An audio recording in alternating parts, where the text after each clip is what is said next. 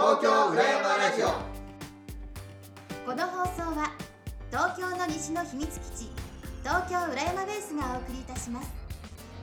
新宿から西へ1時間半秋川渓谷と檜原村の玄関口 JR 武蔵五日市駅前東京浦山ベースからお届けいたします。今はじゃあ規模が小さくてお昼通りでやられてるんですけど将来的には何かもっとこう規模を大きくしたいな。としていきたい原料生産農家になりたいですおおなるほど。紙すきの原料を作る農家になるあそう確かにそれはもう紙すきじゃないですよね。紙すきとか和紙とかを超えた紙の原料を作る農家になりたいっていうのが今のビジョンというか。なるほど。だからその自分の育った原料を出張の紙すきで持ってってこれが原料でっていうところからやってる。ん。これがないとねっていうそうですね。それを教えてもらわないといかにその原料を作るっていうことが意味があることかって多分多分分かんないですよね。最後のすくとこだけ見てても分かんないんですよ、完全にもう裏方うん。徹底してますね、うん。最終的にはその辺に生えてるうん。ものを原料だっていうことを教えうん。て知ってもらってでそれを作って。言ったらこう紙を紙すきを支える的な産業ですよね、頑固は頑固なんですよね昔から。こうと決めたらこうだどいや僕はね話聞きながらそう思いましたね。だだけど多分あの何かこう与えられた役割とかがあるとうとりあえずいろいろできるから。ん、そうですね、あのやろうと努力しますね。そうですね、うん。でしばらくそれで成果が出ちゃ出ちゃうっていうとあれですけど、うん。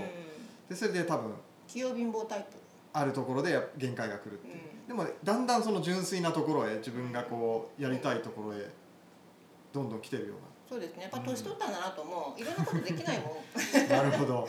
絞っていかないと、うんそうそう。自分の一番やりたいところ得意なところ、うん。だってこの先の人生の方が短いわけなんで,、うん。でなんか自分のやりたいことを優先してもいいんじゃないかと、まああのとりあえず独り者でプラプラしてるんで、それでね、まあ、この50のっていう年で、はい。あのやっぱ友達をはい。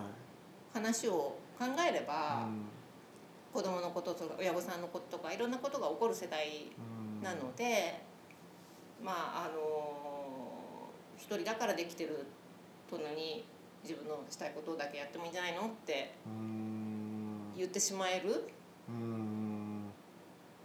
うん、一人だからなんだろうなと思いますけどへねー。そこは私も器用じゃないんで、あのうまく折り合いつけながらっていうのが結構苦手だったりするからあとその基本的には何かも言いますけど人付き合いが苦手なのであと耳が悪いので山の中での共同作業っていうのがちょっと苦手なんですよねやっぱり。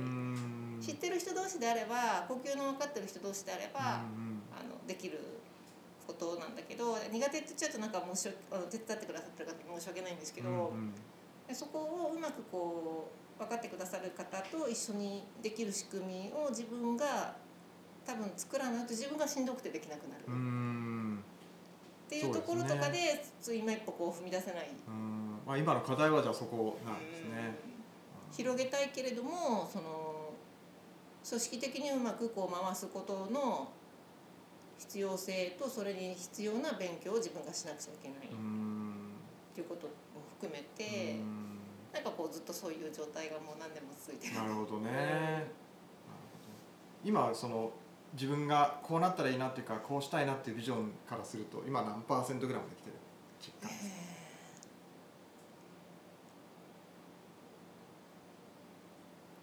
結構難しい。難しいですね。40%ぐらいかな。あー。今あのでも紙すきの仕事をにたどり着いて、はい。今やってらっしゃることっていうのははい何かこう、うんなんていうんですかねまあずっと多分ライフワークというかずっとこの後もこのこれで関わっていくぞっていうふうに今確信されてる感じですか？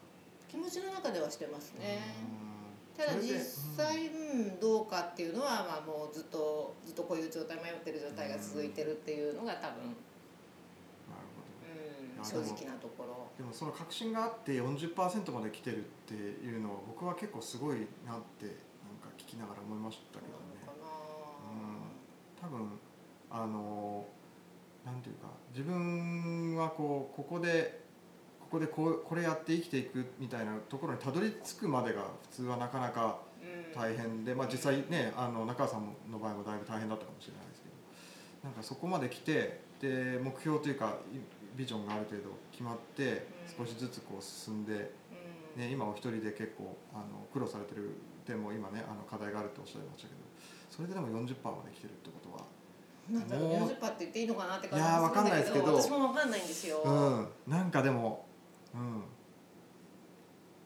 例えば、えー、とモータースポーツとか、えー、とリクルートの話おも面白かったですけど多分なんかこうちょっとだいぶ無理があったっていう、うん。多分ね今振り返ると多分そんな感じだったかもしれないですけど紙すきに関してはなんかこうその空白の10年終わってからのなんかその、えーなんか内側からうんうん。出てきてるようなものがこうすごい感じられるというか一ね貫してる感じがしてなんかそれをにたどり着いてるのってすごいなって思いました。うんあのーすごい嬉しい話があって、ええ。そのモータースポーツの時の同じチームだったあのライダーあの、はい。レースを走るはい、仕事だった先輩に何年ぶり15年ぶりぐらいに会ったのかな、はそしたら「お前今ストレスないだろ」って言われた。い、おー。あじゃあだいぶその頃と違うって見えたんですかね。うんうんうん、今の方が全然いいなって言われて。へ「あやっぱり?」とか言って言っちゃう自分に慣れてた。えそうですか?」とかって前は言ってたんだけど。うんうんうん。でしょ?」って私今すごい毎日楽しいもんって言える自分になってた。っていうことも自分が変わったなと思うところだし。うん。基本的に鋭角 C なんであとそのとりあえずこのなんだろう相手が、えー、と気持ちいいと思うことをそういう間柄の人には言わなくちゃいけないみたいのがあるからうん。先輩にもそういう口は聞けなかったんですうよん。そう当時は。当時はね。うん。先輩だしね。まああのまあ、紙すきでいうとすく手が一番なのと同じで、うん。レーシングチームでいうとライダーが一番なので、うーん。うん。それまあまあね年数経ったからっていうのもあるんですけど、うん。それはねすごい印象に残ってますね。やりたいことをやれてる感じがなんかかね、出てたんですよ感じられるんでしょうね。えー、とじゃあちょっとですね、はい。あの五日市でのちょっと生活の話をもう少しだけお伺いしたいんですけど、うんはい。えーまあ新潟から出てこられて、うん。えーまあ、幕張だったり大井町だったり、はい。い、ろいろ、まあ、お住まいになったと思うんですけど、はい。まあ、高知はねあの1年高知暮らしってなったんですけど、東京の中で、まあ、実際、まあ、田舎暮らしというか、はい。えー都心に比べたらね随分あのーまあ田舎に住んでるわけですけどこういうところにこう住み始めた時になんか苦労したこととか大変だったこととかってありますか、高知の1年があったので、うん。あんまり逆にあいいいい便利な、うん。便利。これ五日市の明るいじゃんって思いましたよ。なるほどね、うん。あじゃあいろんな意味でその高知の1年は大きかったです大きかったですね。うん五日市の街どうですか？好きですね。そうどんなところが、うんとね、はい。まあ、私が今借家に住んでるというのもあるんだと思うんですけど、はい。その程よい距離感周りとの、うん、がいいなと思いますね。都会と比べると？近いあの都会に近い。うん。都心に住んでる時はあのそれこそマンションの隣とも知らないっていうのが快適だったんですようん。でも今はあの挨拶はとか一言二言は必ずあってでもそれ以上はないみたいな。ずっと地元に住んでる人同士に接する感じとかとはやっぱり違うんですよね。うん。大家さんが私に接する感じとか。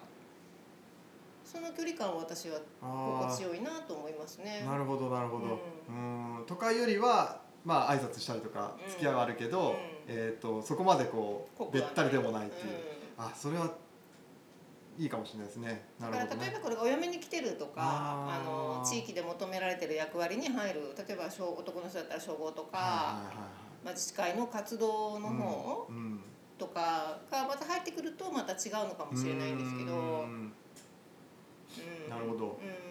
じゃあ完全にこういな、えー、と地元の人になったわけでもなく、うん。えーただのよそ者でもなく、まあ、住んでてそこで活動してて、うん。ちょうどいいっていう感じですかね今。ああそれはいいですね、うん。だから私が完全にここの人になるつもりがあるのかどうなのかっていうことなのかもしれないんですけどないのかもしれないなと思いますよね。なるほどね で10年ごとに違うことをやってるんで、ええ。紙すきやって10年になるんだよなっていう感じも自分の中でどこかで思ってるああそろそろって私どっか行っちゃうのかなみたいな。うーん。あの「さゆり」っていう映画があって、はい。すごい好きなんですけど「あの水の章と土の章」っていう言葉が最初に出てくるんですねはタイトルに。いうん。私は水の章だなと思うので、うん流れるってことですか？土っていうのもそこにピッ居ついちゃう。うんうんうん。ですかなんか昔の映画のあれみたいですけど、うんえ五日市の五日市物語のうんそうです映画みたいねですけど、うん私は風にはなれなかったなっていうのはうん。で水だろうな。土にはきっと多分ならないだろうなと思うし。水の章だなと思う。魚座だし関係ない水仕事だし関係ないか、ねいやでもね そのこういう場所に、まあな水のようにうん。流れてきた人のなんかこう役割って言ったらあれですけど別に役割って与えられたわけではないですけど、うんなんかその地元で使われたものをね再発見したりとうん。か、なんかそういうのってあのまあ地元にもまあ必要って言ったらねちょっと違うかもしれないですけどうん。地元にずっと土の人だけでは見つからなかったものが見つけられたりとかするんじゃないかなって僕は思うんですけどね。ねどうなんでしょうね。うん。どういう形になっていくのかうん。自分でもわかんないですけど、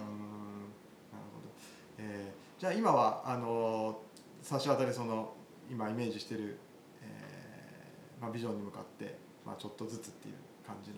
ねうんあのやっぱりこのなんだろうこっちに来て変わったことの一つに人を頼るということができるようになったんですねお私ーできない人だったんですよ。あーなんとなくお話聞いてるとそうだったのかなっていう感じがしますね。うんね、かっこしいなのと、うんあのちょっと頑固なところもあるそうそうそうちょっとかなりね、え ーうーんでそのやっぱそれもこの暮らしでいいなと思うことの一つで、お互いにこうお互い様なところ、困った時に助けてくれる人がいてっていう。うん。もう本当に日々あのこっちに暮らすようになってきてから、もう本当にそれは実感していて、自分が要は自分をオープンにするということ。の大切さとかそれもあの自分ができない人だったのができるようになったとか、じゃあ随分変わりましたね。変わりましたね。昔からすると、うん、うすごいそう思いますね。ん昔のこう昔の自分うんに何か今一言 え言うとしたらー、えー、例えば20代の頃の自分に一言何か言うとしたらどんなこと言いますか？えー、頑張ってたねって無理してたんだねっていう感じかな。ねぎらってあげたい？うん。うん？ねぎらってあげたいような感じですか、ねぎらねぎらうのとは違うかもしれない。それはそれで私はその時代はそういう生き方をしてたんだと思うのでそれを自分が信じてたわけだから。うん。ねぎらうのとは違うかもしれないけど客観的に今自分この年になった自分から見るとうん無理してたんだね。うん。ねぎらうのとは違うの？感想かな？うん。一言言いたいなんだろうちょっと趣旨が違うかもしれないけど。うん。でもあの時代はあの時代で頑張ってたことはまあ必要だったのかもし必要れないだと思いますね。それがなければ今の私はないので。それが言えるのって素晴らしいですね。あもう本当にねそれはねうん。あのその時々いろんな人にあの助けてもらって。うん。うんいろんな人にいろんなことを教えてもらってきてるから。それはすごく思う、うん、あのまあ今更どうしようもできないしさ。それがなければさやっぱね今の自分はないわけなのでね。うん。なるほどうん。じゃあ、えーありがとうございました。いえいえありがとうございます。何かねなんか無駄話しいやーでも面白かったですね、うん、今のねあの五日市にいるこの10年。はい。はい。なんかこう随分こういろんないろんなバージョンの時代を経て、う。うんん、そう。でしかもなんかこう自分が変わってきたことをすごい客観的にしっかりね。ねあの把握されてるから、うん、ね、今後もちょっと楽しみですけど、あはー楽しみにしてくださいしててくださいって言えるかどうかわかんないですけど。い、じゃあなんかね最後にあのこのラジオ、えーとまあ、いろんな人が聞いてると思うんですけど、はい。何かこうリスナーに、えー、一言。まあ例えばあの紙好きだったり紙にね興味がある人ももしかしたらね中にはいるかもしれないしもしかしたら、えーこの五日市だったり、えーに興味がある人とかあとはなんだろうね働きながら今の働き方とかにね迷ってる人なんかもいるんじゃないかなと思うんですけどはいもしかしたらね、えー何か一言メッセージいただけますでしょうか？いきなり来ましたね、えうちもできなかったけれどもこう自分をオープンにするとうんものは変わるよっていう感じかな。うんものは変わる。うん。うん。あとはうん。うまく言えないけどそれ。うん。あとは失敗を恐れないことね、うん。あの私ものすごい失敗するのが苦手だったから一生懸命こう裏を取って裏を取って裏を取ってうん。きっちりほらねっていうの人だったんですけど失敗はちゃんと意味があるんだと。うんうんうんで、まあ、よく言われることですけど失敗にはちゃんとあの意味があってうん。そこから何を学ぶかが大事だとう。ん。いうですごい失敗しちゃった自分にものすごく嫌悪感を感じてもう嫌だってなってた人だったんですけどそれはもったいないうんと思う。失敗を恐れない。うん。なるほどうねん。失敗してもそこから学ぶことがあったり、うんうん、してまあ今の自分があるっていうのはそうですね。あのやっぱりねあの意味のないことはないと思うんですよ、うん。うん。だから失敗するのかっこ悪いしさうん。嫌だけどさ失敗を恐れないっていう気持ちは大事かなと思いますね。はい、いやすごい響きますね。おばさんだからさだっていやさ50ーでも気持ちはすごく。うんあのおばさんはおばさんとして、うんうん。あの若い人にあのやっぱり言え自分が年を取ったから言えることもあって、そうやって自分が若い時も言ってもらったんだなっていうことがあるから、うん。役割というかねこううん継承されるものみたいな、うん。あとしておばさんはうるさいと思うよ。おばさんになって初めてわかることもあるそうです。ね。本当そうですね。今回のインタビューいかがでしたか？人権さん最後に一言お願いします。はい、えー全6回でお届けしてきました中川さんのインタビュー。今回が最終回でしたが、えーいかがでしたでしょうか、えー、五日市の暮らしはどうですかって僕が聞いた時に、えー、高知のね1年があったからか五日市は明るいし便利だと、えーそれと借家暮らしだからか程よい距離感がちょうどいいって、えーおっしゃってましたね、えー地元の人同士の場合と少し違って挨拶はするし何気ない会話はあるけど近すぎない、えーちょうどいい距離感。えーそれが心地いいっていう、えーそれは僕もすごくよくわかります、えー完全に地元の人でもなく、まあ、よそ者でもないというかね。ちょうどいい距離感、えー田舎のいいところも都会のいいところも、まあ、両方わかるからこそその両方とちょうどいい距離感を取れるっていうのはある意味でこう理想的かもしれませんね、えーもう一つ中川さんが五日市に来てから人を頼ることができるようになったと、えー言っていたのも印象的でした。えー自分をオープンにすることの大切さですかね、えーそれと失敗することはかっこ悪いし嫌だけどそれにもきっと意味がある。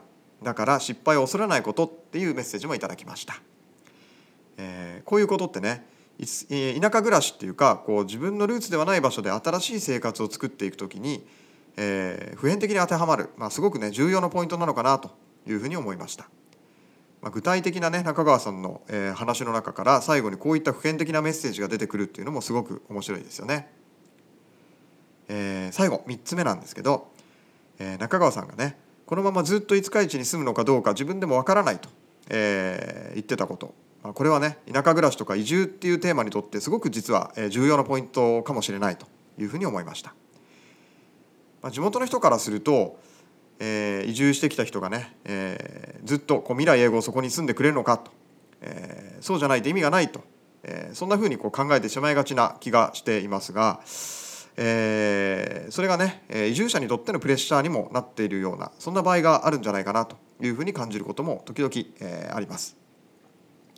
まあねいろんな考え方があると思いますしすぐに答えを出せるようなね問題じゃないと思うんですけれども、えーまあ、僕はまあ移住がね直接永住になるかならないかにかかわらず、えーいろんな人がその、えーそれぞれのね人生のステージをその人にとってこう新しい、えー地域で過ごすことになるっていうのは、えーそれにはそれの意味というかね、えー意義があるようなあそんな気がしています。